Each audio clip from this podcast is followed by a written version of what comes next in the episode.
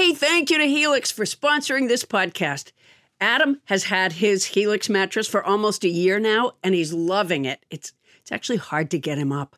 In fact, he won't stop talking about it. You'll understand what we mean when he goes into detail. Thank you for the detail, Adam, later on the episode. But for now, we want to tell our listeners about a special deal going on. Our Sleepy Time Pal Helix is offering up to 30% off all mattress orders and as if that's not enough, two free pillows for our listeners. Go to helixsleep.com slash Paula. That's helixsleep.com slash Paula. This is their best offer yet, and I'll bet it won't last long. With Helix, better sleep starts now.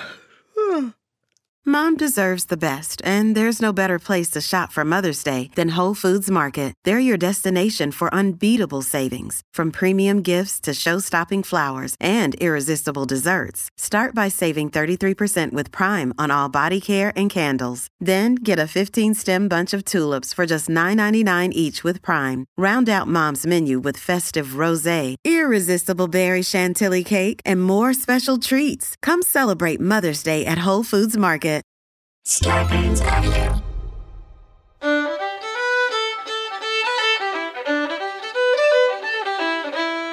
Coming to you live from our houses in Los Angeles, California, it's Nobody Listens to Paula Poundstone, your comedy field guide to life. Tonight, the world of cults. Being a passionate follower of something that is deeply irrational. Wait a second. Aren't we describing fans of this show? No. Therapist Rachel Bernstein is here to talk about how ordinary people can become seduced by conspiracy theories and end up in a cult. QAnon, anyone? We're here to do the research, and I'm proudly wearing my shaman fur and horns. Plus, show descriptions. Nobody's sent us their attempts to describe this podcast. Tune in to find out how our cult following describes the supreme happiness, sexual gratification, and lifestyle perfection that this podcast brings to their lives. You can text a donation to 866 Poundstone. I'm Adam Felber, the man who every week tries to organize our conversation into carefully sorted, topical cups of Kool Aid that I suggest you drink to find paradise. And now, please welcome the woman who never drinks the Kool Aid, but always drinks the Diet Pepsi, Paula Poundstone. Hey, you guys! Woohoo! Welcome, Paula. Oh, it's it's so nice to be with you. Uh, it's great to have you here. Oh my gosh, we had a little scramble before we began recording with looking for wires and I didn't have the right my phone wasn't charged and there was oh, it was that like thing that just makes you tense. And you know what? I think that my animals pick up on my stress level sometimes think so? because um well, my dog Mo has been scratching a lot lately. Um and then I Uh-huh. noticed today like on her arms, I think she actually has hives.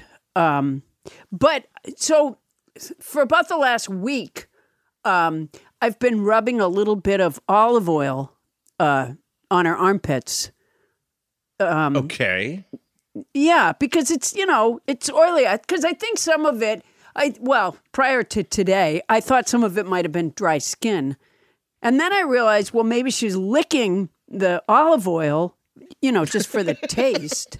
Yeah. And so, so now I've just been putting olive oil on my armpits, and I feel so much better.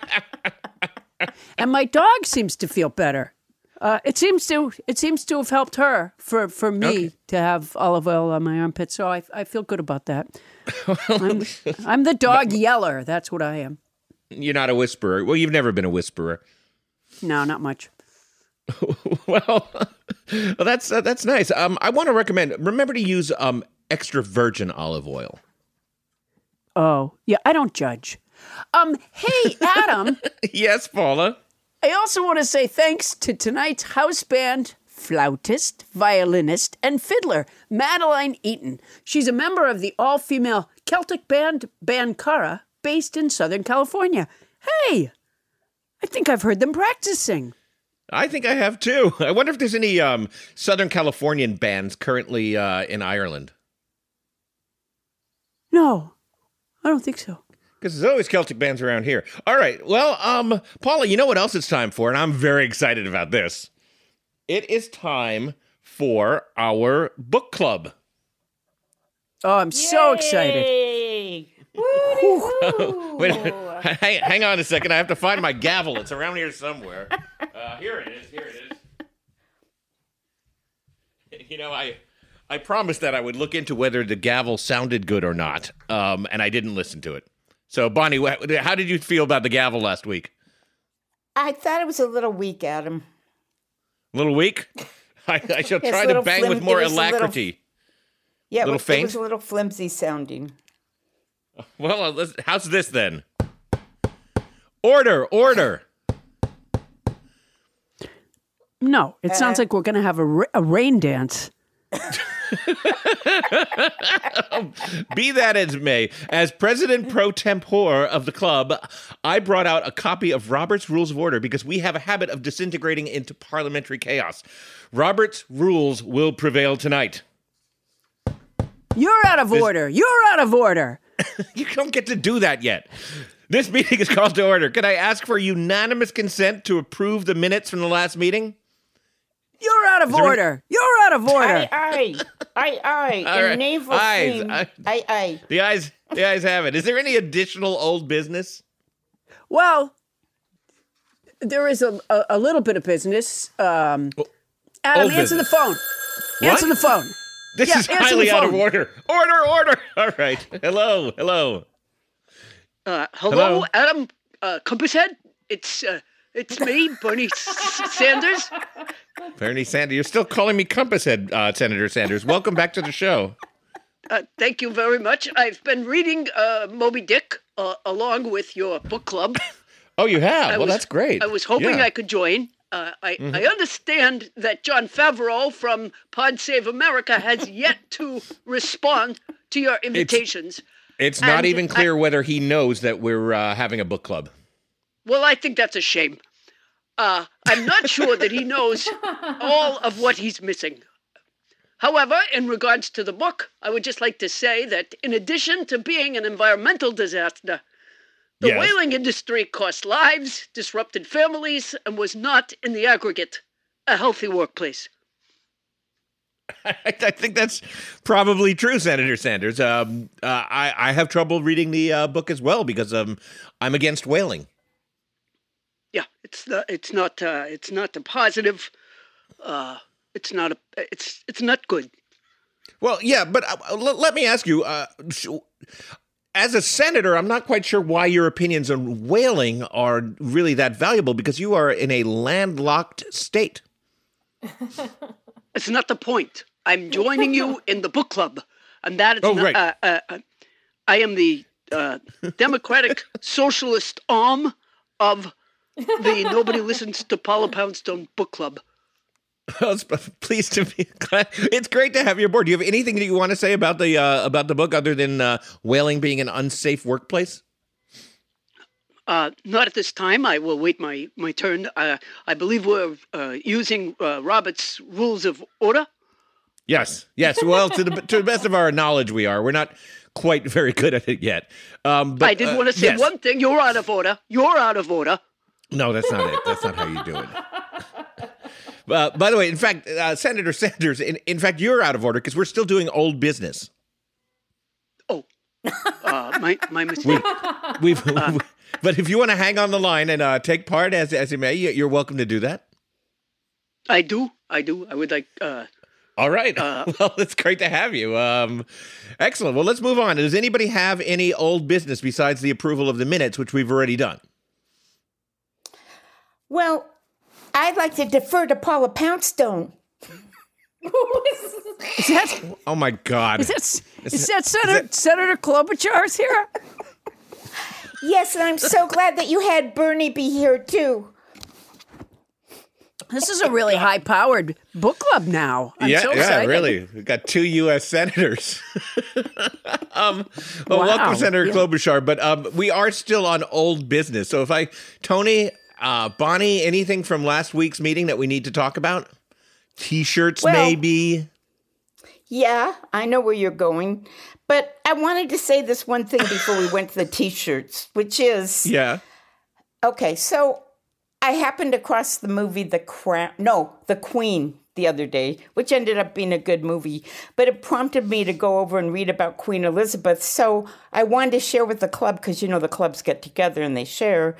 Did you know that the when Silence!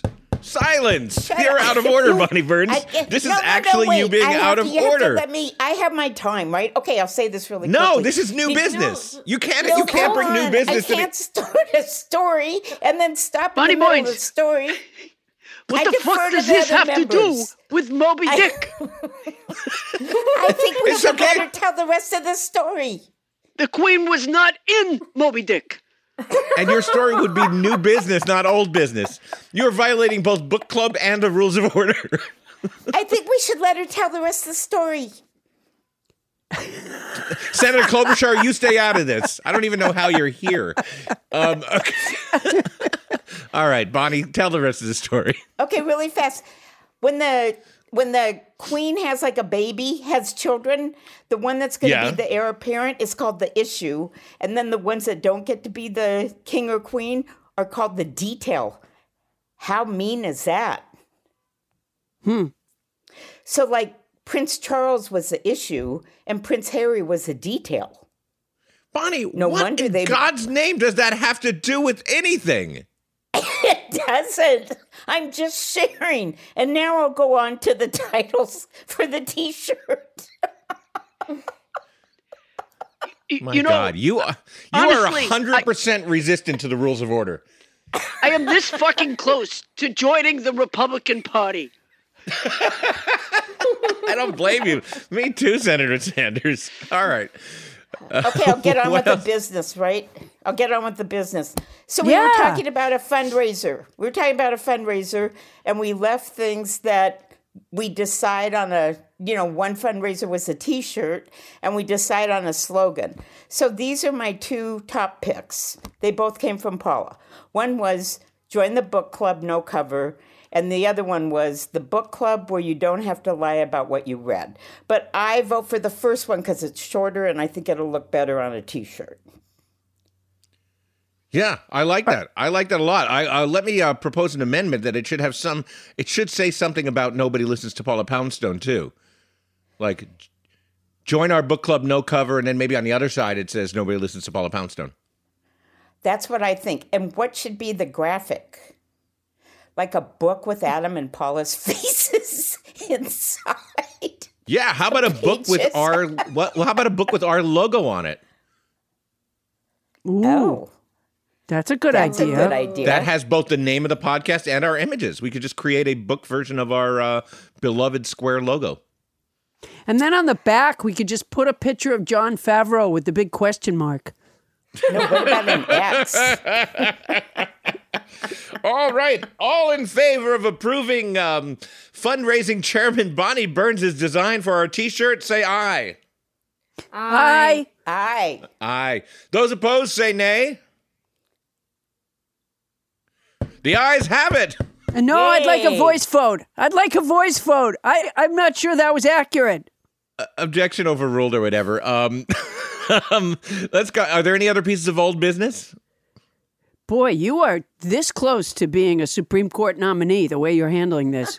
Thank you. Is there any other old or business? whatever. uh, any, uh, uh, well, of course, uh, y- you know, we could use a new report from the Treasury. Well, that would be new Um, business. Oh, is it? Okay. And let, well, so carried. Let's move on to new business. I, I, I just want to say, uh, Club, that I'm so glad that you are not using uh, corporate interest uh, uh, for, for, for funding your club. Well, we we will fund our club any way we can, and and to get to that new business, Paula Poundstone. How is the uh, how is the um, what's your report? Well, we just got a huge endowment from Exxon. oh wow. I'm sure Senator Sanders uh, isn't happy to hear that. That's not, that's not right. That is not right. Uh, Is there, is they're going to anything ask else? that you read pro Yes. pro oil books. That, that there's going to be influence on the club. A lot of pro Well- oil books. like Well, uh, Moby, Moby Dick is Derek. absolutely pro oil. In fact, uh, in the chapters that we're supposed to be discussing today, um, Ishmael um, offers a sweeping uh, defense of the entire whaling industry. yes, uh, is something I very much object to. Okay. Okay. well, Compass said, all right. All right. So, um, new business. uh, w- once again, uh, we're de- we're dealing with chapters twenty three to twenty eight. We're hoping to get to them. Uh, Tony Anita Hull, what do you have for us?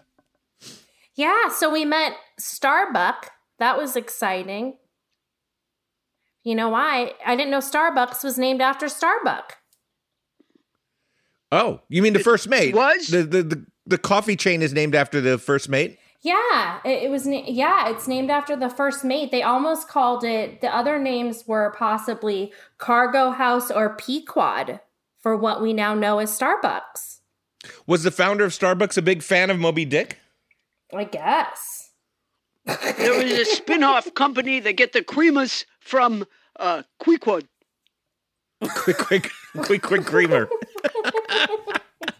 Thank you, uh, Senator Maybe- Sanders or Paula, whoever said Maybe that. Maybe Starbucks could sponsor our book club. That is an excellent idea. That- I love that Tony idea. Anita Hull.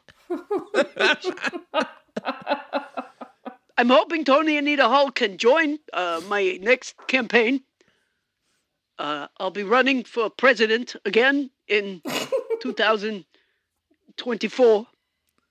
Really? Yeah. You're going to be running against Joe Biden? You're going to try to primary Joe Biden? Uh, Joe Biden doesn't want to run again. Uh, in fact, what we were surprised going to do is do. tag team. Um, you know, I'm I'm in excellent health. I had one heart attack, and uh, Yeah. most people didn't even know that I had a heart attack. All I said was, "Could I have a chair?" I, I, have to I have to quibble with that a little bit, uh, Senator Sanders, because in fact, almost everybody knew you had a heart attack. Not in the moment, they didn't. Because No, not they in the knew moment. when I went to the hospital, yes, Compass said they knew then. But uh, in the moment, there was no chest grabbing, there was no screaming, there was no rolling in pain. I simply said, Could I have a chair? Well, that's uh, amazingly stoic of you. That doesn't necessarily qualify you for the office of President of the United States, but it's impressive nonetheless. Thank you. Uh, Paula, do you have anything to say about those chapters? I can't believe we're actually talking about the book a little bit. Uh, they were good chapters, excellent chapters. Uh, we inter- yeah, we met Queequeg. We met uh, who was the other guy with this? The, the other guy with a pipe in his mouth all the time. What was his name? Stubb, maybe or something. Uh, uh, the guy with the pipe in his mouth? Didn't we meet the guy with the pipe in his mouth? I think we did meet the guy with the pipe in his mouth. What was his name? Yeah. I, I can't remember. We we did meet him. like I- s- I- was it like it's been a, it's Stubb been a or couple of weeks since we read it because we didn't get to the chapters last week. So now I've kind of Yeah, we didn't get to the chapter because there was so much business to be done last week. Yeah, That's I know. the This problem. week, That's the problem with business. It takes over everything. It's corporate interests dominate everything. Senator Sanders, uh, we're trying to discuss the chapter here. Sorry, Um, was I out of order? You're out of order. You're out no, of order. you're out of Compass order, Senator Sanders. You're out of order. I just want to say one more thing. I, I don't care about the damned emails. Yeah, we know that. Yes, There's a you're lot talking about Hillary's emails. A lot of symbolism in Moby Dick. Uh, to me, the Pequod is our nation. Okay, and That's the symbolism. Okay. And so when I thought I thought you were going to take that uh, metaphor a little farther, but apparently you're going to leave it right there. Um, all right, order, order. I'm going to move on on. and read our Is- absentee president Ken It- LaZebnik's ho- real uh, is uh, Stubb uh, entry. is Stubb the guy with the pipe? I think it Stubb? is. I Yeah, don't. I Stubb. just wanted to Stubb. Just wanted to clarify. I think it was. Yeah. Yeah, you just Googled it, Tony. Did you Um, Google it? I did not Google it. Bullshit. Oh. She can't not Google. She Googled. I always have All the right, book order, open in order, front of order. me. This is uh, Ken LaZebnik. He sent us a postcard, and I, and I, I want to read his message because he works very hard on these postcards. Quote, I've been pacing the quarterdeck of my brownstone, reading of cetology and smoking my pipe, but it's made for mild white vapors among mild white hairs, not among torn iron gray locks like mine. I'll smoke no more. I'm off to the Fulton Frankfurter King in search of the great red wiener. What the hell, Paula? I'm uh, I'm concerned. You know, when when Ken says he'll smoke no more, I don't believe him at all. He's smoking now. Yeah, Question is, what's he is. smoking? Whew, boy, Given this entry, I don't know. yeah, All he's right, off um, looking for the great red wiener. He understood the symbolism. What would a great red wiener be a symbol symbol for, um, Senator Sanders? Moby Dick, what's the matter with you? order, order! I am calling to this week's book club to a close. Adam, answer the What? phone. Answer the phone. No, Answer the phone. that, that we're we already have Senator Sanders on the phone. We got a lot of um, lines. Go ahead, pick up the other line. We have another line now. Okay, hello.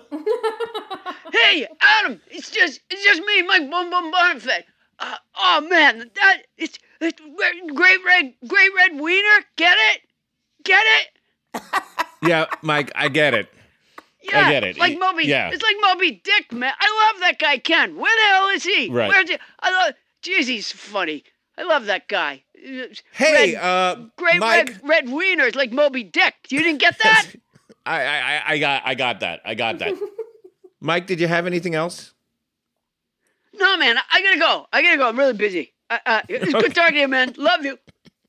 Well, I have officially brought the book club to a close, and I think we might have officially brought the book club to a close today. That went really well with the Roberts Rules of Order.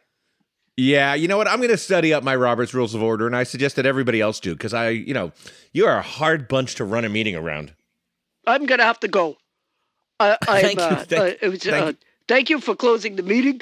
Uh, uh, Yeah, it was uh, edifying. It was edifying. That's what it was. Uh, I'm, uh, well, I'm glad you enjoyed it. Feel free to come back anytime, Senator Sanders. th- th- thank you very much, and I appreciate your use of Robert's Rules of Order. You- well, you're welcome. Thanks, Paula, Senator do you have a- Thanks, Senator Sanders. Paula, do you have a? Can you bail us out with a vocabulary word? I have a word, Adam. It's assiduous. Yay! It's it's an adjective that means showing or done with thoroughness uh, and and great care. Here, I'll use it in a sentence. Um, I could not find my glasses despite my assiduous search. Okay, we got to get this word into the vocabulary song. Is uh, is Miss Nancy on the phone? Yeah, hi, it's me, Miss Nancy, Fairbanks Elementary School second grade teacher. Wait, Miss Nancy, aren't you supposed to be teaching right now? Not right now, Adam. The kids are at recess. Of course, we're doing the distanced learning, which means they're sitting on their asses playing video games. Before the pandemic, they'd be on the yard right now, and I'd be in the teacher's lounge having a cup of coffee while while I sharpen pencils. Okay. Um, well, uh, maybe one day that'll happen again soon, Miss Nancy. But are you gonna uh, sing the song for us? I I am. I better get going before my break is over. Uh, Yeah. uh hold on, hold on, uh, Paula. Can you do the uh, Yeah, hold on, Miss Nancy. Okay. Oh, I think I got it. All right, here we go. Um, this week's word is assiduous. It's an adjective that means showing or done with thoroughness and great care, like how I carefully backcomb my hair. Last week's word was lubber. It's a noun that means a heavy, clumsy, stupid person. Once you've called a friend that, your relationship may worsen. The week before that, the word was ubiquitous. It's an adjective that means present, appearing, or found everywhere. So many men are growing facial hair. Going back before that, the word was obstreperous. It's an adjective that means noisy and difficult to control. Mo won't stop barking at people when they stroll. And not long ago, we had evanescent. It's an adjective that means, um, I had it a minute ago. I can almost see it. Smells like Evan. No, that's not it. Oh, quickly fading from sight, memory, or existence, like crews reflecting on the time they tried to kill Pence. Let's never forget Gallimaufry, which Paula pronounced wrong until nobody James Hyder corrected her. It's a noun that means confused jumble or medley of things. Hodgepodge, who's podge, hodgepodge. Adam doesn't think her song is replicable, replicable, replicable, but she does, she does, she does, she does. Whoa. Wow. Ooh. Well, thank you, Miss Nancy. That is really special. Thank you, Miss Nancy. Oh, Oh, my man, I Lord. re- I gotta go. I gotta go. The kids are the kids are coming back on the screen. All right, it was good talking to you. It was fun doing your vocabulary song. I'd love to do Well, it th- again. Uh, you'll, you'll get to do it again soon, I'm sure. Wow, our phones are getting a workout tonight. Goodbye, Miss Nancy. Bye, Miss Nancy. Bye, Tony Anita Hull. Bye, Captain Crinkle. Okay, bye. Bye, Miss Adam. Nancy. Bye, Miss Nancy. Coming up, Frank Zappa said the only difference between a cult and a religion is the amount of real estate they own. We'll find out if there are other differences between a cult and a religion. That's next on Nobody Listens to Paula Poundstone.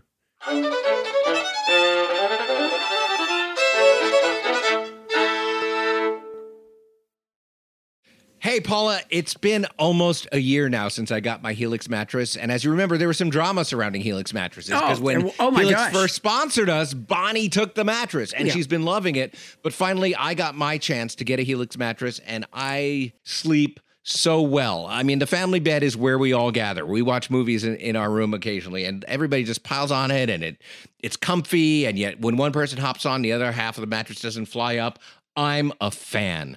Well, you know, Adam, everybody is unique and everyone sleeps differently. That's why Helix has several different mattress models to choose from, each designed for specific sleep positions and feel preferences.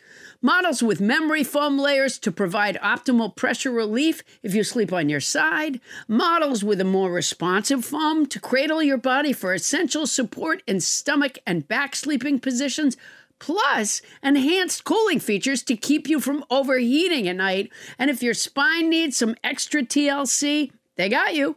Every Helix mattress has a hybrid design combining individually wrapped steel coils in the base with premium foam layers on top. It is the perfect combination of comfort and support.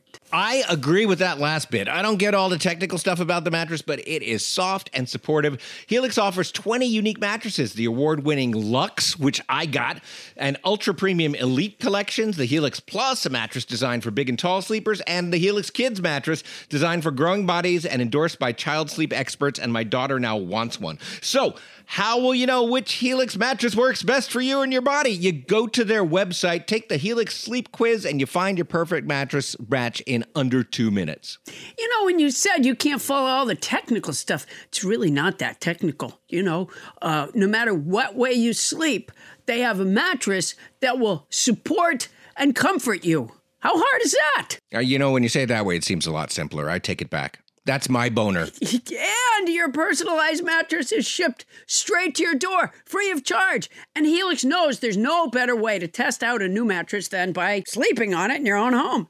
That's why they offer a 100 night trial and a 10 to 15 year warranty to try out your new Helix mattress. Well, I like that there's a warranty, but they can pry that mattress with my cold, dead hands. I took the sleep quiz. I was matched with the Helix Midnight Lux. I got the Lux, and I love it. It is such an upgrade from my old mattress. You know, I think Bonnie got the Midnight Lux She did. too. Yeah. You're not here. Don't want to take Adam's word for it? Well, you got Bonnie's word. Helix has been awarded the number one mattress picked by GQ and Wired magazine. It's even recommended by multiple leading chiropractors and doctors of sleep medicine as a go to solution for improving your sleep. Your sleepy time pal Helix is offering up to 30% off all mattress orders and two free pillows for our listeners.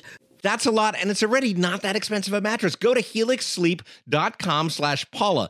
That's helixsleep.com slash Paula. This is their best offer yet. It's fantastic. It won't last long. With Helix, better sleep starts now. Well, not right now. And if you're going to get it anyway, Use our code. Hey, Paula. You know, every once in a while we get a new advertiser that I get super excited about. And I have to say, just because of the circumstances of my life, right now I'm really excited about our new advertiser, Quince of Quince.com, the clothing provider. Not to be mistaken for Quince from Midsummer Night's Dream. And let me just say this, and maybe it's not important to an advertisement, but when I was in the fourth grade, our class put on a production of A Midsummer Night's Dream. Okay. And I played I played Peter Quince. There. There's the connection. One of the mechanicals. That's a great connection. Also, yes, has nothing to do with this, which is that um, Quince is an online clothing store, and as you know, Paula, I've uh, I've lost a little weight lately. Oh right. 75 pounds. Yeah. So I literally have no clothes that are in my size until I just ordered some stuff at Quince and I figured like here's a chance for me to create a new look for myself. A whole new image. And how's it going? Not bad. I mean, the clothes are fantastic. I know that you ordered some too. What I got is I got Yes. the Comfort Stretch Traveler five pocket pants. And I got the um oh it's so and I got the hundred percent European linen shirt and it looks breezy and it fits beautifully. And these are like premium pieces of clothing that are selling for like you know thirty dollars a piece or starting at thirty dollars at Quince.com. It's awesome. I look good. I ordered the brushed lounge jogger. Ooh. And, you know, I put them on when I came back from New York. I pulled them on, and I, I swear to you, okay, this is not scientific because I was tired already, Right. but they were so soft and, and so comfortable that honestly, like right as I got them up to my waist, I, I, I think my eyes closed. They're so, co- it's a softness, it's a kind of softness that I don't think I've ever experienced in a garment, honestly. You know, my uh, drawstring European linen trousers are a little bit like that too. Like so comfortable that I just want to hang out with myself. Sure. Yeah. yeah. Right.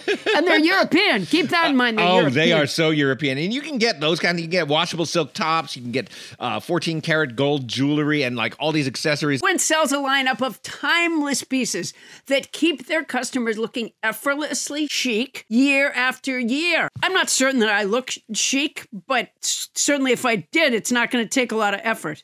I now look chic and I feel pretty great. And Quince only works with factories that use safe, ethical, and responsible manufacturing practices and premium fabric. It's all good as far as I can see. Is it my imagination or did they cut out the middleman?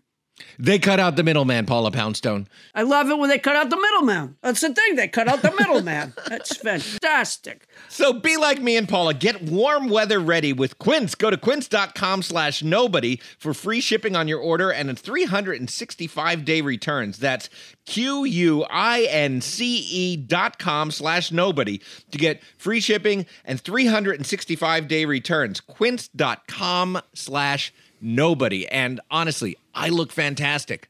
Paula, you won't be able to keep your hands off me. Oh, I can't wait. And don't think that if you had to return something, don't think you're sending it to a middleman because they cut out the middleman. They cut out the middleman. That's quince.com slash nobody. And if you're going to do it anyway, Use our code. Hey, it's Kaley Cuoco for Priceline. Ready to go to your happy place for a happy price? Well, why didn't you say so? Just download the Priceline app right now and save up to 60% on hotels. So, whether it's Cousin Kevin's Kazoo concert in Kansas City, go Kevin, or Becky's Bachelorette Bash in Bermuda, you never have to miss a trip ever again. So, download the Priceline app today. Your savings are waiting. Go to your happy place for a happy price. Go to your happy price, Priceline.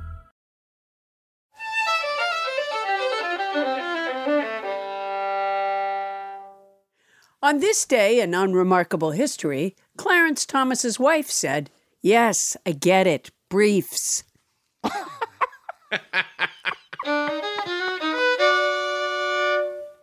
All right. Thank you, house band Madeline Eaton. Paula, people are believing some weird shit lately.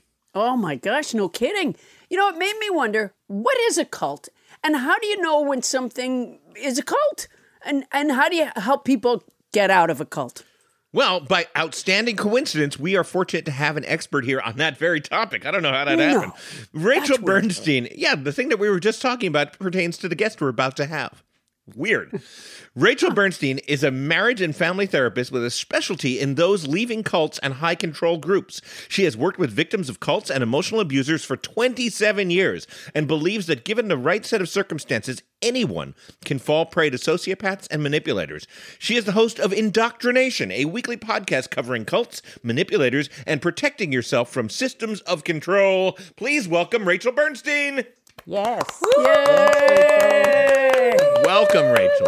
Thank you. Thank you so much for having me on. I was truly looking forward to it. Oh, great. Well, we're so glad you're here. So let's let's let's tee up a, a good question right off the bat, which is what is a cult? It's a great question because if you look up the word cult in the dictionary, it's not really going to define it the way I define it after doing this work and from what we've seen now in the news and stories that we hear. So, what it is, is an organization where you have to give unquestioning devotion to the teachings and to the leader. No critical thinking is allowed, no individual thought, only groupthink, group speak. It also needs to become your entire life. So you can't join a cult and be into other things.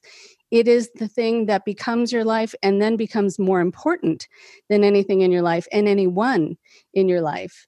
It also gives you a whole new identity and it's defined by the group or the leader what your new identity is, sometimes giving you a new name, a new family.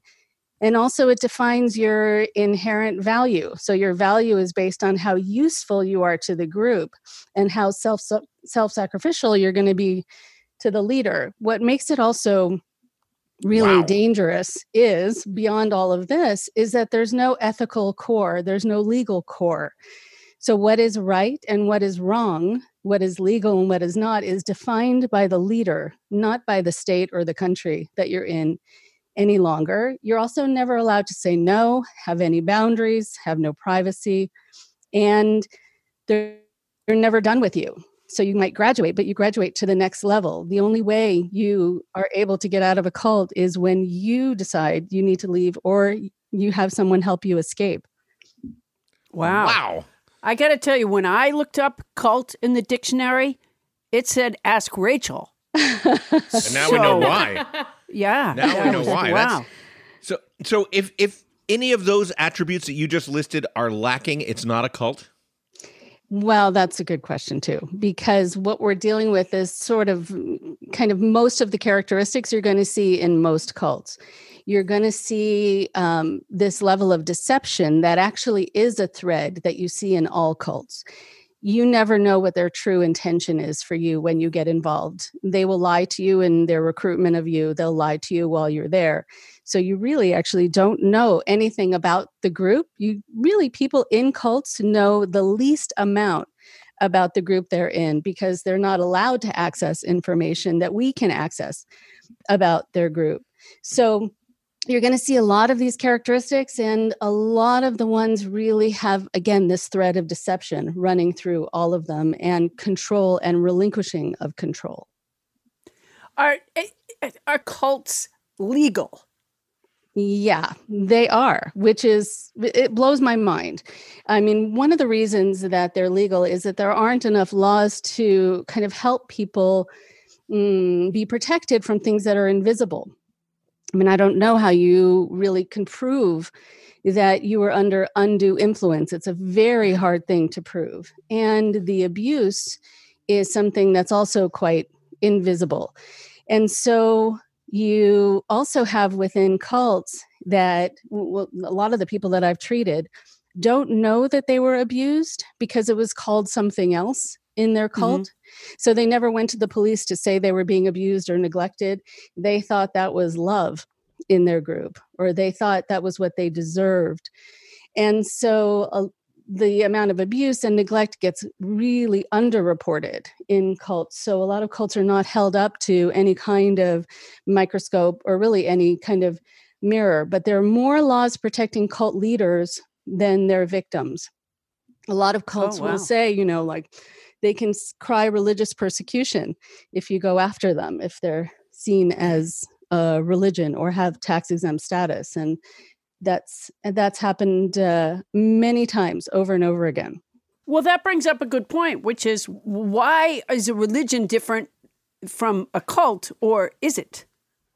Right. So, what I think is important when you look at cults, now they've become very strategic and also in finding ways to keep their secrets. Usually, when you get involved in a religion, they're not going to have you sign waivers right away and sign non disclosure agreements um, like a cult will. There are many people who have been truly hurt, have wound up in hospitals or in psych units because of their experiences within groups, have wound up being quite suicidal. And then they will sue their cult and lose because they've signed all that paperwork.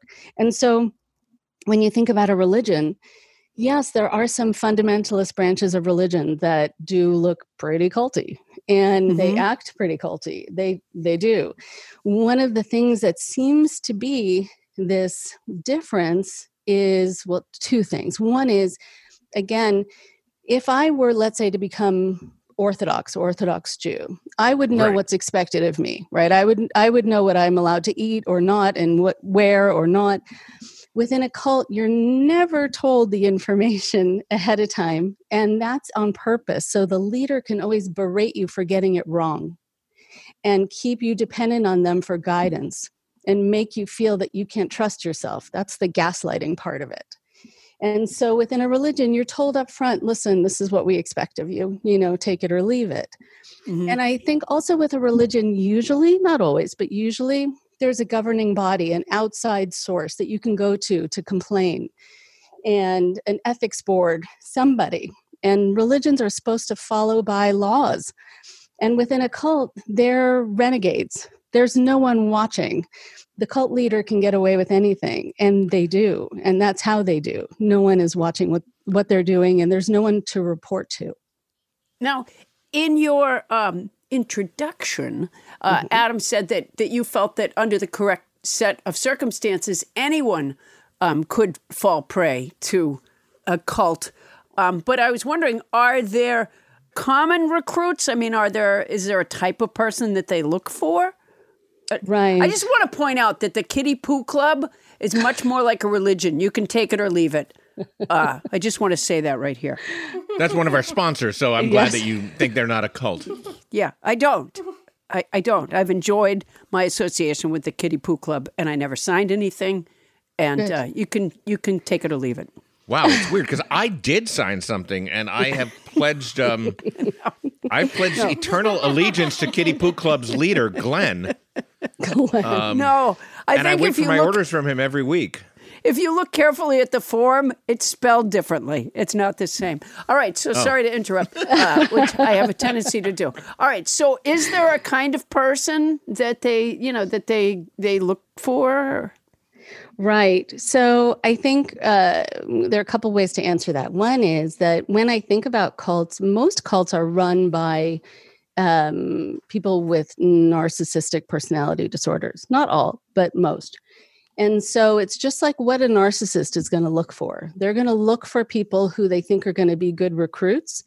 Um, in fact, mm, before answering that question in particular, there is a little story that I wanted to tell you about a client of mine who's a narcissist who's trying to work on it. And he actually said to me, I test people right away. I test to see what I can get away with. I will purposely bump into someone, and if they apologize to me, I know I can control them. And Wow, is is he, has he changed at all since he's nowadays not president? Um, a, li- a little, a little. Uh, it's a hard sell, though, to do therapy with a narcissist. It's not impossible, but it is difficult. But I thought that's fascinating because cult recruiters are very similar. They're going to look to see who's open, the one who apologizes for things that you did, that you said, the one who's willing to be introspective. And so it's really people's better qualities. And sometimes just being very open. Maybe if I were to be at all critical, and I don't mean to blame the victim, but maybe a little too open at times without really knowing what to watch out for and, and the red flags. But you also, and this is why it can happen to anyone, you also have people who are much more vulnerable at different times in their lives. And Yeah.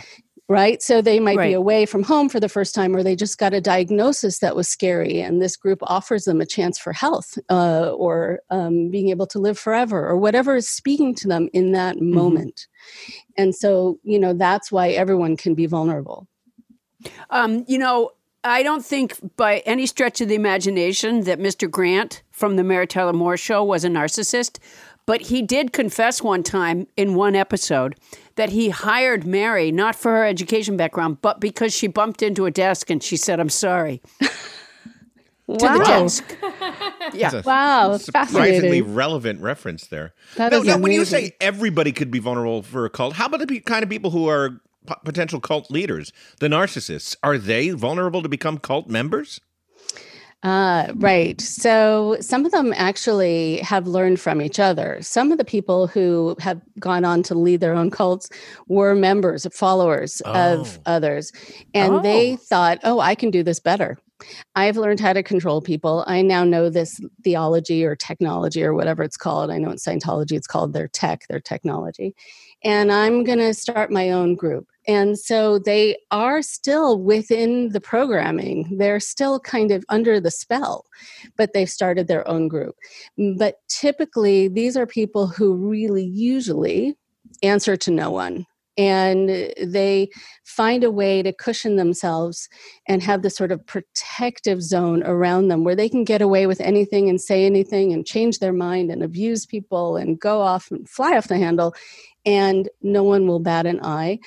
And part of the reason that they set that up is because narcissists do whatever they can to defend against the sort of narcissistic injury, which can be anyone just even saying no or maybe to them instead of an emphatic yes. And so most cult leaders cannot be controlled, but I still do watch out for the ones who have risen to the top of particular groups, kind of in the number two spot. Uh-huh. And so I'm trying to keep track of all these sort of tentacles that reach out in different directions from that one source, from that cult. I'm no expert, but from the little bit that I know, some cult leaders um, can be impeached, but not uh, removed. Yeah, exactly. Yeah, yeah, that, that's definitely a thing. That's what I've heard. Yeah, Yeah, I've heard. it's just something I picked up along the way. Um, uh, so, what are uh, common recruiting techniques? Right. Okay. So, you know, one of the things that they talk about is this idea of love bombing. And it's where people feel very much attended to, and someone really looks into their eyes and wants to incorporate them into some kind of mm, connected feeling of community. And we are involved in something that's important, and you feel elevated. And and then also, there's the hard sell because cult recruiters are really expert business people. They're very good at the hard sell that you need to make a commitment now. Before you've Mhm. had a chance to think about it, don't go home and think about it. Don't talk to people. Don't read the forms we want you to sign. And they want you, again, to get involved right away. And and so then you really don't have time to think. And they'll usually surround you with other It's like selling a car. Like selling a car. Like selling a car. But They, they, really, then they, they want you to not leave that showroom Mhm. right now. And if you act right now, I can get you this deal. I probably can't get you this deal tomorrow. That's why I have six cars. so right and i i think the other part i mean that maybe this also happens with Uh, Seven. cars Sorry, I just bought one seven another one. seven Yeah, just okay just another one. okay so maybe it, this might be similar or different from cars but what they will also do in terms of their recruitment is make you feel like the answers only exist here. You'll be making the biggest mistake of your life if you give up this opportunity because there's this idea of influence that's called scarcity. So Mhm. we have the answers. We are the only way. And it's been proven, and they'll give all these false senses of, you know, false correlations to The country is it. in a terrible place. It has so many problems, and only I can fix it. exactly Hmm, right. Wonder where I heard that before. Right? Exactly. Probably at a car dealership. at a car. right. Yeah, right. yeah. Wa- Right. Wow. But I think the other thing that makes it interesting about about recruitment is that they will promise you things that are unmeasurable, immeasurable, undefinable. Um, like they will eh, give you the sense that you can um, have self actualization or salvation or enlightenment or spiritual healing, empowerment, and have a state of mindfulness. And what does that mean? Eh, They're to me, they are not meaningful terms because there's no way to find out if you've reached that, and then Right. you're Yeah, depending yeah. on another person to tell you when you've reached it. And if you're paying money into that group, they'll make sure you never reach it. Right. Yeah. Well, you know, Jean Jacques Rousseau said the less reasonable a cult is, the more men seek to establish it by force. Stay tuned to find out more about cults and how they get established. The cat of the week is Joey from Cairo, Egypt.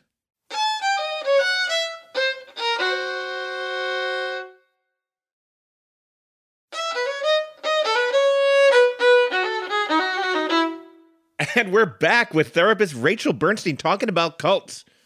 Hey, Rachel. Um, I have listened to a, a podcast series called Sounds Like Hate, and it, it's made by Southern Poverty Law Center, and um, it's about hate groups. And one of the things I was really struck by was there's a terrible organization called The Base, and um, they somehow got like 80 hours of their phone conversations. And a lot of it was these recruitment uh, conversations. And, and they all said the same thing. You know, when they said, well, why do you want to join? Um, and they would say, uh, you know, where I live, nobody is like me. Uh, I, you know, my family doesn't really understand me. I don't have anybody to talk to. I really want a group of guys around me that I, you know, that understand me. So i i clearly, th- they're filling a hole with this idea. And um, I wonder during the pandemic, uh, given that there's more isolation, do you think that increases our overall vulnerability to things like cults? I think mm, the fact that QAnon and other groups like it have grown so monumentally is because of this perfect storm. It's because people are feeling disconnected. It's because people are feeling fearful. There is a pandemic, and they also don't know whom to trust because mm, politics have been so divisive. And mm, I think also people only have their computers now or their phones to stay connected to the world because they're dealing with so much isolation. So groups have grown exponentially and I've I've never been busier. I get 10 to 20 calls a day from new people wanting to talk to me or needing to talk to me. Which Um, reminds me, um, could we just take a minute right now? Adam is really bothering me. Is there uh What the, what the fuck? I was just I wondering didn't if we consent to a session, Paula. I, I was just wondering if we could take a few minutes. I don't know if it's appropriate, It's but I was just wondering if we could work out. Okay, I would never rather mind. not. Never, Okay. never mind, Rachel. I'm going to pretend I didn't hear that. Because that's what keeps our relationship healthy. It's good. right? It's this, it's this uh-huh. friction, this constant friction. Now, has there ever been a group like Q as long as we're talking about it? I mean, because Q doesn't have a leader, or not a leader that they're allowed to know. Yeah, they Right. think it has a leader. Right. Yeah. I mean, you know, QAnon and, you know, other groups, again, like it, um, have this whole kind of conspiratorial thing and they're looking for scapegoats and it can get scary. And, you know, it's usually the same old, same old scapegoats. But with QAnon, because there isn't an obvious leader i think what that does is when when there's an absence of information we as human beings fill in the blanks with what we want ah. to be true. And so i think it's added to this sort of magical deification of the Mhm. leader because we don't know that there's someone in their mom's basement. We haven't seen them. And so and and it could be also that part of the appeal has been that a lot of things have been given out in riddles. And so people feel like they have somehow deciphered something like it's the dead sea scrolls. Like it, it sort of Uh-huh. raises to this level of importance even though none of it makes sense Right. and i think it you know and also what what i think is scary about a lot of it um, is that within these groups once you're already kind of strapped in for the ride the crazier idea the more believable it is which which is hard for people to kind of understand from the outside but yeah, why is that? So there's something about when you introduce an idea that's pure mythology to people on the outside, they'll say that's ridiculous, that's crazy. But crazy no longer sounds crazy to a lot of these people because if you're in the mindset, you think that sounds so crazy. And who would make something like that up? It must be true. Like Their mind has flipped. Yeah, exactly. Exactly. Right. Let me refocus us on on the Q thing for just a second because I want to make the logical segue, which is the the QAnon theory was that that that Donald Trump was the only hope to fight um, the, this child pornography and murder cult, right? Um, let's segue then into talking about how Trump support in general is or isn't like a cult. Right. So, you know, I remember when uh, Trump was elected. I mean, it was a it was a hard evening for a lot of people. I remember eating all of my leftover Halloween candy. That's sort of how I handled it at the moment. but, but I'm I'm really impressed that you had leftover Halloween right? candy. Good for you. I think I get the kind I don't like. All so- the way in no November. Wow, that's impressive. Yeah, right? Thank you. Uh, at the same time, uh, I got a lot of calls and emails from um, former cult members who said that the sort of the hair is up on the back of their necks. They can feel the similarity. Wow. And I started looking at this and I started taking all these characteristics that I apply to cults and seeing all of them play out. And it is a fascinating thing. It's very disturbing. You can see how easily people can be influenced too. I mean, one of the things, well, here are the things that I noticed about the Trump presidency. First of Okay. all, with within cults, there is this divisiveness. A cult leader will set up a competition so that there's this sort of false mm, war going on that you get very involved in. And there's a hierarchy, and you're always jockeying for a position, and you have people you can't trust and the people you can trust. It's very black and white. And you, you then are supposed to be fighting each other, which the cult leader loves. They sort of sit back and watch it all happen, this thing that they've created, which I think mm-hmm. Trump did as well. You're also not allowed to question. If you question, even if Trump said mm, something was blue on Monday and said it was green on Tuesday, you can't question that because if you do, then there's something wrong with you, or you're being difficult, or you're being argumentative, which also happens within cults. Everything's turned back on you. Also, no one is safe. Only the leader is safe. Even the people who are the most devoted and the most self-sacrificial will like be like the thrown vice president who's loyal for four years and he, he can be murdered. Right. Yes. Yes, without question. And and that is just you think about it through the narcissistic lens.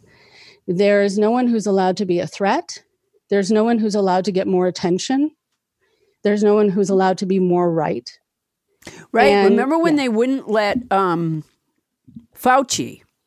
They wouldn't let Fauci go on the sun, Sunday morning television shows Mm, um, when they mm-hmm. were giving those daily um, briefings.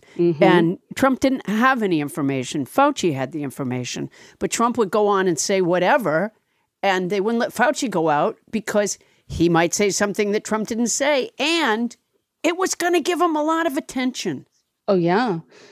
And the ones who are the most demonized, I think, within this administration, including what happens in cults, are the ones who are the most talented, the ones who are the brightest, the ones who people are going to connect with and who are going to trust and who are going to listen to. They threaten the leader. The leader doesn't care about you having honest information, the leader cares about being the source of your information mm-hmm. And you know you have within a cult a lot of people who just learn to coast. They have somebody in charge. They go into automatic pilot. And they have someone who's fighting their fights who they think is taking care of things. And it's a regressive state i think. It's like you have this dad or this mom who's in charge and you can be in the back seat and they're driving.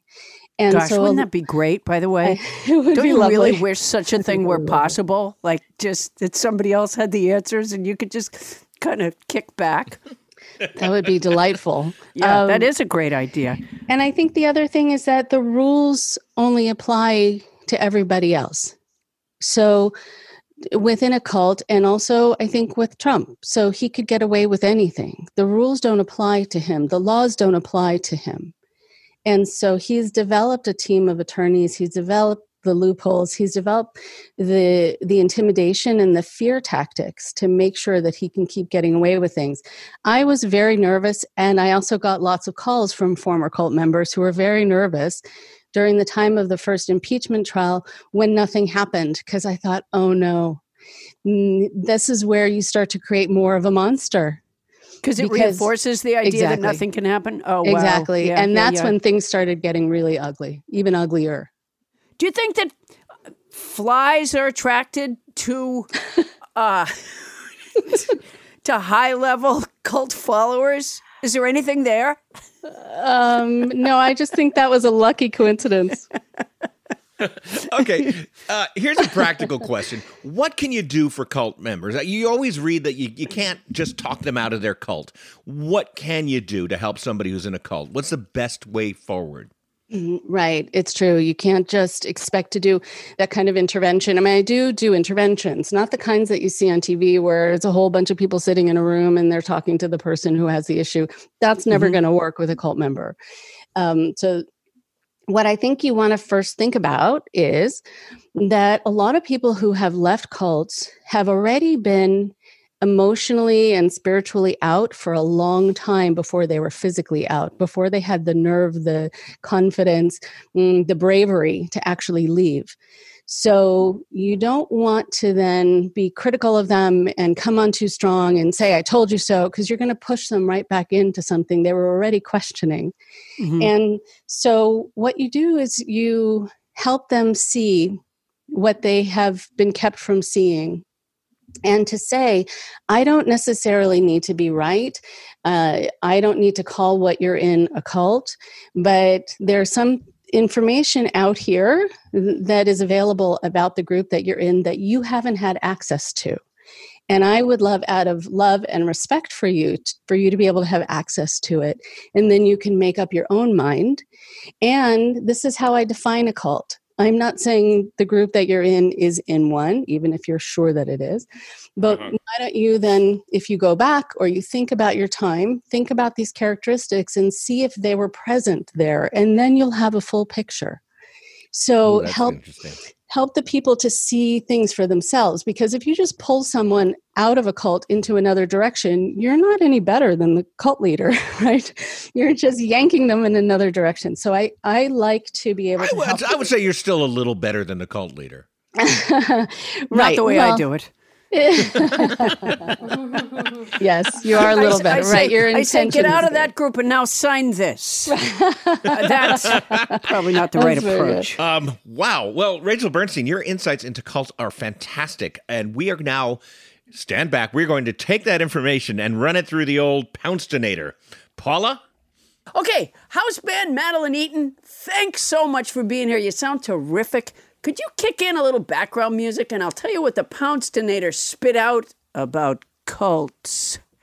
Um, you might want to write this down, you guys. Um, it's a little, uh, you know, it's a little wallet-sized identification package. If your devotion must be total and you enter with a secret yodel, it's a cult. If you're not sure what's expected and live in fear you'll be rejected, it's probably a cult. If outside laws don't apply, but you're forbidden to ask why, it's a cult. If the leader is a liar and democracy hangs by a wire as a result, guess what? It's a cult. If you're worthless because they say so and critical thinking is a no no, it's time to catapult because it's a cult.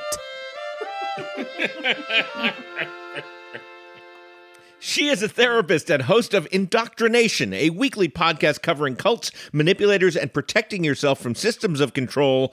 Rachel Bernstein, thank you so much for coming on our show. Uh, thank you, Rachel. This was so interesting and relevant, and uh, you're really wonderful. That, so the podcast is Indoctrination. Um, I, I want to tell nobody listens to Paula Poundstone listeners um, that if they have signed the form that I asked them to sign, um, they can listen to Rachel's podcast. Thank you, Paula. Coming up, show descriptions. Nobody's trying to encapsulate the gestalt of Nobody Listens to Paula Poundstone. Can it be done? We'll find out. That's coming up after this.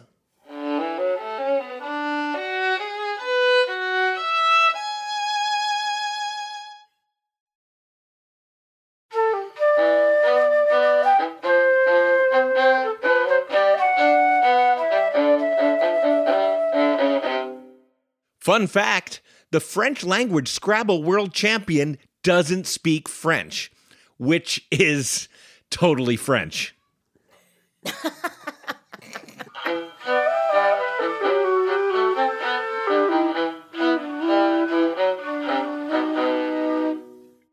And we're back. Paula Poundstone, you know, from time to time you have called up you are called upon to describe our little podcast, which has now been running more than 2 years. And in all those 2 years, you haven't really figured out how to describe it. I still can't do it. I say it's. I, the first thing I say is it's. It's not a cult. That's the first. Like if I'm doing a radio interview and they go, "Oh, you have a podcast, don't you?" And I say, "Yeah, I do." It's called Nobody Listens to Paula Poundstone. It's not a cult. That's the first thing I say. I go, "It's me and my partner Adam Felber," and then, I mean, we have on an expert on a topic, and we make, and then there's a book club. Uh, that's how I describe it. Yeah, you're yeah, you- you're wearing me out with your failure to describe it. yeah. Yeah, it's Um, not good. well- I'm not good at it. But you know, fortunately, our nobodies have stepped up with brief Wait a descriptions minute, of the show. Adam. Adam. Oh my gosh! What? Answer the phone. How come I never hear that when you hear it? Okay, um, hello. Hello, Adam. Is that you? yes, is this Cher I Eva? I knew it. I knew it. This is Cher Eva, your knew it. psychic, personal, professional psychic. Uh, am I the hundredth caller? Um, no, Cher Eva, you're you're not. Um, uh, you don't even have to be a psychic to know that you're not the hundredth caller because the hundredth caller contest ended two weeks ago, three weeks ago. It did. Yes. I knew it. I knew it. Did I did you? Because I- you just asked me. I do. I knew it. I knew. I wish I could hang out with you after the Super Bowl. Although I won't be good company, I I already know who the winners are. The Niners Um, uh, win. Sherry. wow. It's the Niners um, all the way. Well, well, no. See, sure, Cher Eva, this, the Super Bowl alert! also. Niners. Niners. this, the Super Bowl also just happened, and the Niners weren't even in it. I'm sensing some negativity, Adam. And a house with negativity is so difficult for your 16 year old daughter, Tiffany, to be in. I, I don't have a 16 year old daughter named Tiffany. Oh no. Did she leave home? No, no, I, I, I simply don't have it's, that. It's that's the not, uh, negativity, Adam. It's just so difficult for a 16 year old girl to be around that. Well, I, I, I, I, I don't know what to say. My daughter's not 16, and her name is not uh, whatever you said it was, Tiffany. No, not now, Adam. Uh, listen, Sheriva, I've got some work to do. I have to go. I knew it. I knew it. We'll talk soon. Okay, um, bye. Uh, bye, Adam. I'll, I'll, I'll, I'll put a light around you and your partner, Vanessa. Her name is not Vanessa. I knew it. I knew it. okay, goodbye, Sheriva. bye bye. Okay, well now that that's out of the way, Paula, um so we have these listeners we have our nobody submitting show descriptions, right? And we and some of those show descriptions are actually up on your website paulapoundstone.com. They very Yeah. attractively Uh, so cycle through. what? They fade The- in and out. The nobody's come up with great show descriptions, and I'm assuming Tony Anita Hull that tonight will not be the exception to that. You're right. So Tony Anita It Hull, do you have do you have some descriptions? I do. I do. So our first one is from Michael Thackeray from Arlington, Massachusetts. the most useful nonsense you can find anywhere. A veritable gallimaufry of expert knowledge and piquant badinage. Ooh, I like that, Michael. That's very accurate. Um, I, I don't think badinage, piquant, fantastic. Piquant hasn't been a word before, but badinage, uh, uh, which is uh, what was it? Uh, it was sort of a playful argument. Is that right? Uh, yeah, I think so. It's a discussion of some kind, right? Yeah, yeah. Like um, banter. I- it's banter. That's what it is. Banter. Thank you. Um, like when I say, for example, let's uh, Adam, let's give him a little piquant. What does piquant mean? I don't know what piquant means. Tony, you want to Google that? Uh, no, it, it, it, it's it's like a it's like spicy. oh, spicy. Oh, all right. So spicy, playful banter. All right. Let's. Uh, we're gonna give him an example. Okay. Here we go. Fuck you, Adam. Fuck you, Paula. That, that's piquant Yeah, badinage. That's Yeah. amazing. It was so witty, n'est-ce pas. Yeah. Oh, oh, I love it when you speak German to me. Um, well, All right, thank let's you, get another Michael. one, that's, Tony. That's a good one. All right, go ahead, Tony. Um, this one comes from uh, Gord Borsa from Florida. The the Nobody Listens to Paula Poundstone podcast is possibly the most telling sign of an oncoming apocalypse. Respectfully, Gord Borsa from Florida. Oh, there you go. Wow. Wow, I'm not sure that's a compliment. No. well, I don't know what the world is is purportedly supposed to be like um, uh, as the apocalypse comes. Is the apocalypse hilarious? I, well, no, he's talking about before the oncoming Oh. apocalypse. Yeah, do things get really funny and feel really good just before?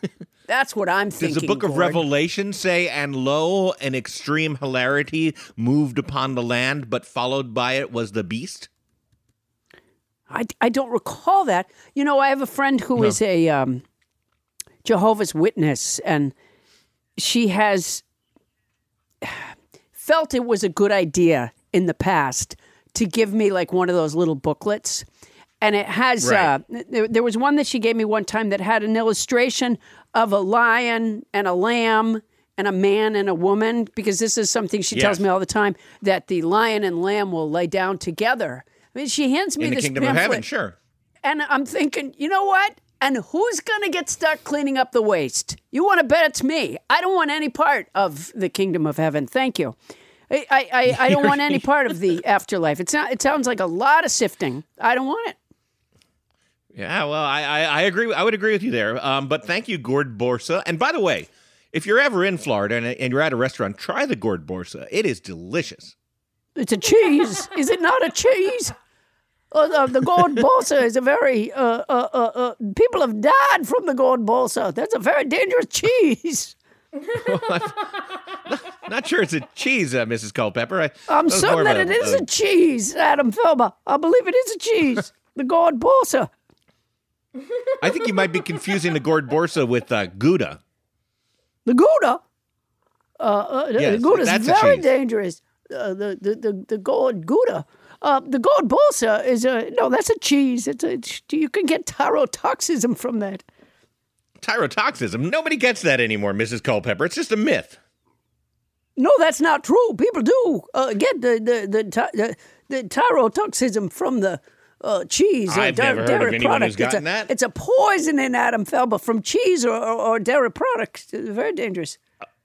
No, it isn't. I, I mean, I've never heard of anybody personally who who's perished from uh, uh, tyrotoxism. Well, in fact, you have. But my husband, Captain Culpepper, uh, uh, dropped dead of the uh, uh, uh, tyrotoxism.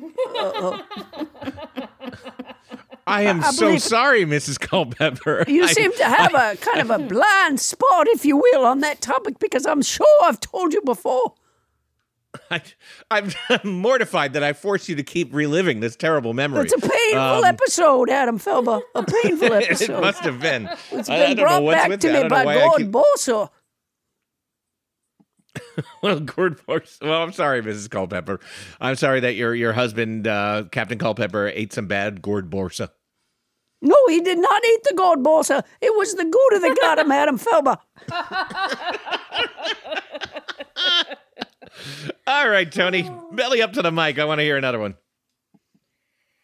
We've got nobody listens to Paula Poundstone is like an adult gas Frida. You're not sure you like it while it's happening, but you feel so much better afterward. Anna Jean Petro from Portland, Oregon. Oh, wow. She could have gone with nose Frida, but no, she went straight to the gas Frida, which is the device that you use to remove. Windi the gas passer, it's called, by the way. To- Oh, so it's that- not yeah. called we, a we- gas we had Frida. conflated it with the nose Frida, but it's a gas Frida, and it's eventually it's essentially the device you use to remove gas from babies' butts. Mm-hmm. Yes. Uh, Tony, don't sound so damn cheery about it. She- mhm.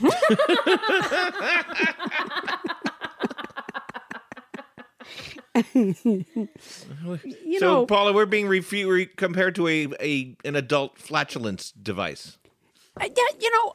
By the way, I, I just want to say about the the Windi the gas passer or whatever it is. Um, it seems to me that human beings and frankly animals, because I live with a lot of them, have been just fine at passing gas with no help whatsoever for many many years. Yeah, I, would say I would say you're right. Uh, but apparently, you know what? I'm guessing, and I haven't Googled it, and I know that Tony will as soon as I say it. But I'm guessing that that some babies have trouble passing gas. I don't think so. Um, well, anyways, uh, Anna Geppetto, thank you. Anna Thank Gianpetro, you. uh, uh, thank you very much for from Portland, Oregon, ladies and gentlemen. Thank you for Yeah, uh, this is- so you feel so much better afterwards. Okay, yeah. Uh, Tony, you got any others? Uh, I've got one more from uh, Proud Nobody Jay Coder. Nobody listens to Paula Poundstone is like a mystery meat sandwich. Skeptical at first glance, but once you take a bite, you realize it's worth another taste. Well, thank you, Jay Coder. I gotta say, what is so what is so initially off-putting about our podcast? what the fuck? It's like every one of these is like, oh, you know what? Paula Poundstone's podcast is like runny shit. You don't like it at first, but you're relieved that it's over. What, what- what is going on? Terrible. No, there's a no. I think it, no. You're looking at it the wrong way. I, I think that everyone is saying that dis, despite maybe some some gullies and valleys, that overall uh, they feel like it's it's sort of like the vaccine. You know, um, uh, it- it- it's you're better off taking it. That's the feeling I'm getting. I'm no, I'm getting this feeling that like it's all like, you know, Paula Poundstone's podcast is like rotten fruit. It smells terrible, but in the desert, you might need it. It's like every single one of these. Every single one of these is like it's a mystery meat sandwich. You're not sure at first. It's an adult gas feeder. You're not sure you like it. But the fuck, people? I thought Yeah. they were all sweet. No, nobody's making you listen to this show, people. No, no, no. That's my point, Adam. Is that they're doing it freely. They, they, you know, there's millions of podcasts for heaven's sakes, and and uh, so they sampled our podcast, and they they weren't sure in the beginning, and then they felt like, yeah, it was a good thing to do. So thank you very much. Uh, very, you know, Well, Paul and I have different opinions about this. I, I, I'm going to reserve my thank yous. you know, Adam, I'd, I'd like to take, I'd like to take this moment to engage in a little bit of piquant badinage. Okay. Fuck you, Adam. Ah, fuck you, Paul. well, that was good. That's the kind of stuff that makes this show work. Yeah, that's what's badinage. ki- that's what's making them come back. They said at first I thought it was kind of stupid, but then I I heard some of the piquant badinage, and I said, "Whoa, those guys are playing with a loaded deck, man." This podcast is like having. I don't know. I'm not even going to go there.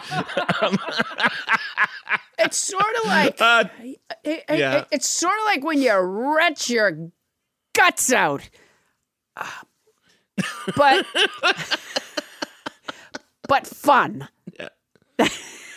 So, yeah. Eventually, you feel better. Yeah, we're getting a lot of sort of salted caramel kind of kind of compliments here, you know? Like Right. yeah. Yeah. Ew. But hey. Yeah. It's All like right. Well, Tony. Tony, it's thank like you for when you drive your car off a cliff. And at first you're like, fuck, we're gonna die. And then you notice, nice view.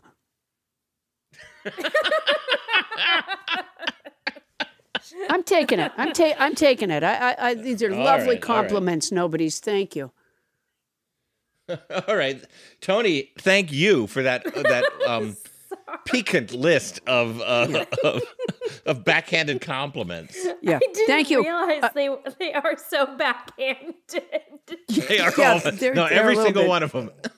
Yeah, they're, they're backhanded with a spin. Um, Tony, I I'm want to. So sorry. I didn't even notice it. Yeah, yeah. It's like, yeah. It's like when your whole arm is sheared off by a big plate glass window that you fall into. Uh, and then you wake up in the hospital and you get those socks with the rubber grippy things on the bottom. I love those. I so bad. I feel like such a dick. Like, like getting getting shot in the leg. and at first you're like, "That's really painful," and then you're like, "Hey, free morphine." Yeah, it's it's like when you're seeing eye dog eats some chocolate and just drops dead in front of you, and then you're digging a hole to bury him, a- a- and you find a quarter.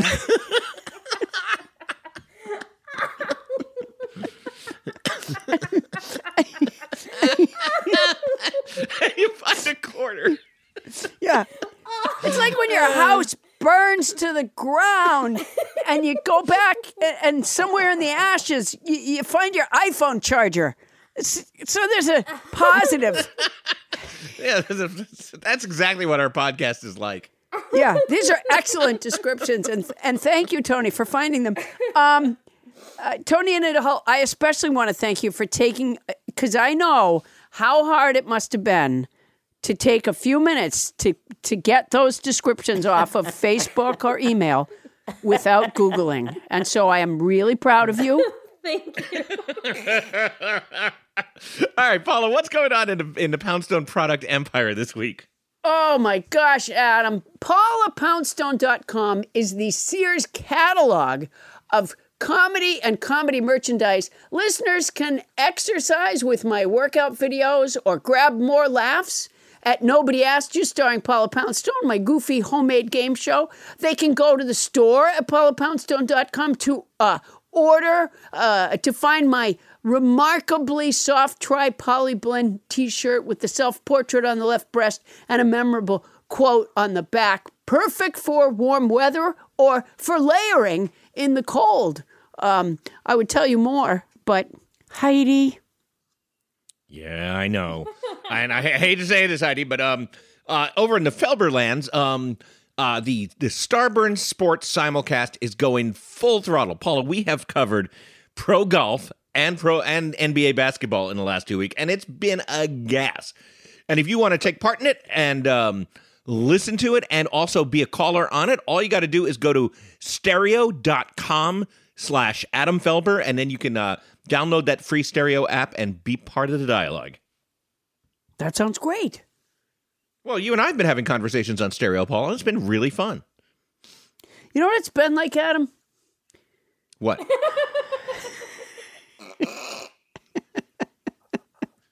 What's it been like, Paula?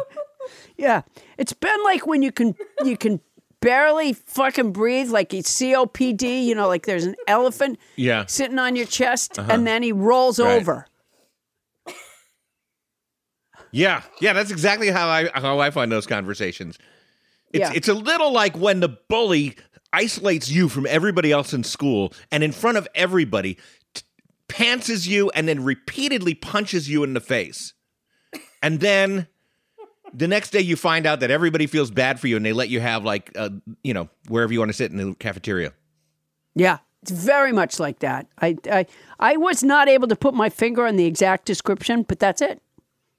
yeah there it is all right subscribe to this podcast everybody it's free you'll get it every week at no charge if there is a subject or topic you'd like to know about tell us we're open to suggestions and we're at nobody listens to paula poundstone at gmail.com once again that's nobody listens to paula poundstone at gmail.com and that Ladies and gents, is our show. Nobody listens to Paula Poundstone is hosted by Paula Poundstone and yours truly, Adam the Felber. Special thanks to our guest, Rachel Bernstein.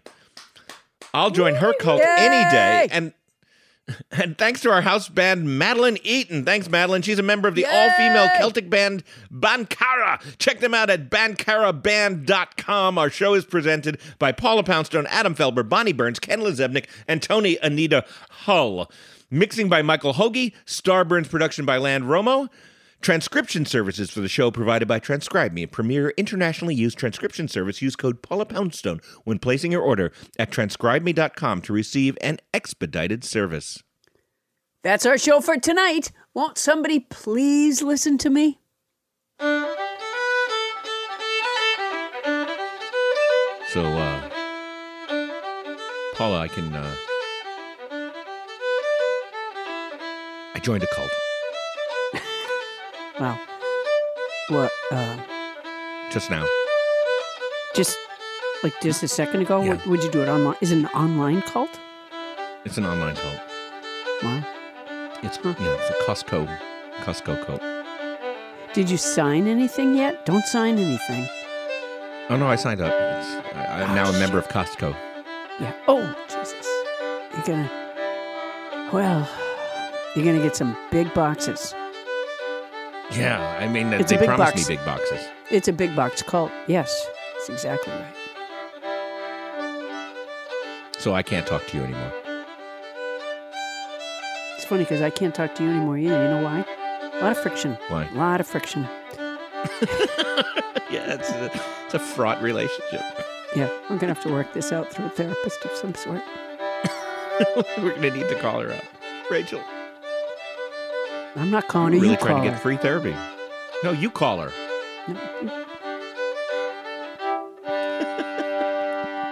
You call her. You call her. Starburns Audio. A podcast network.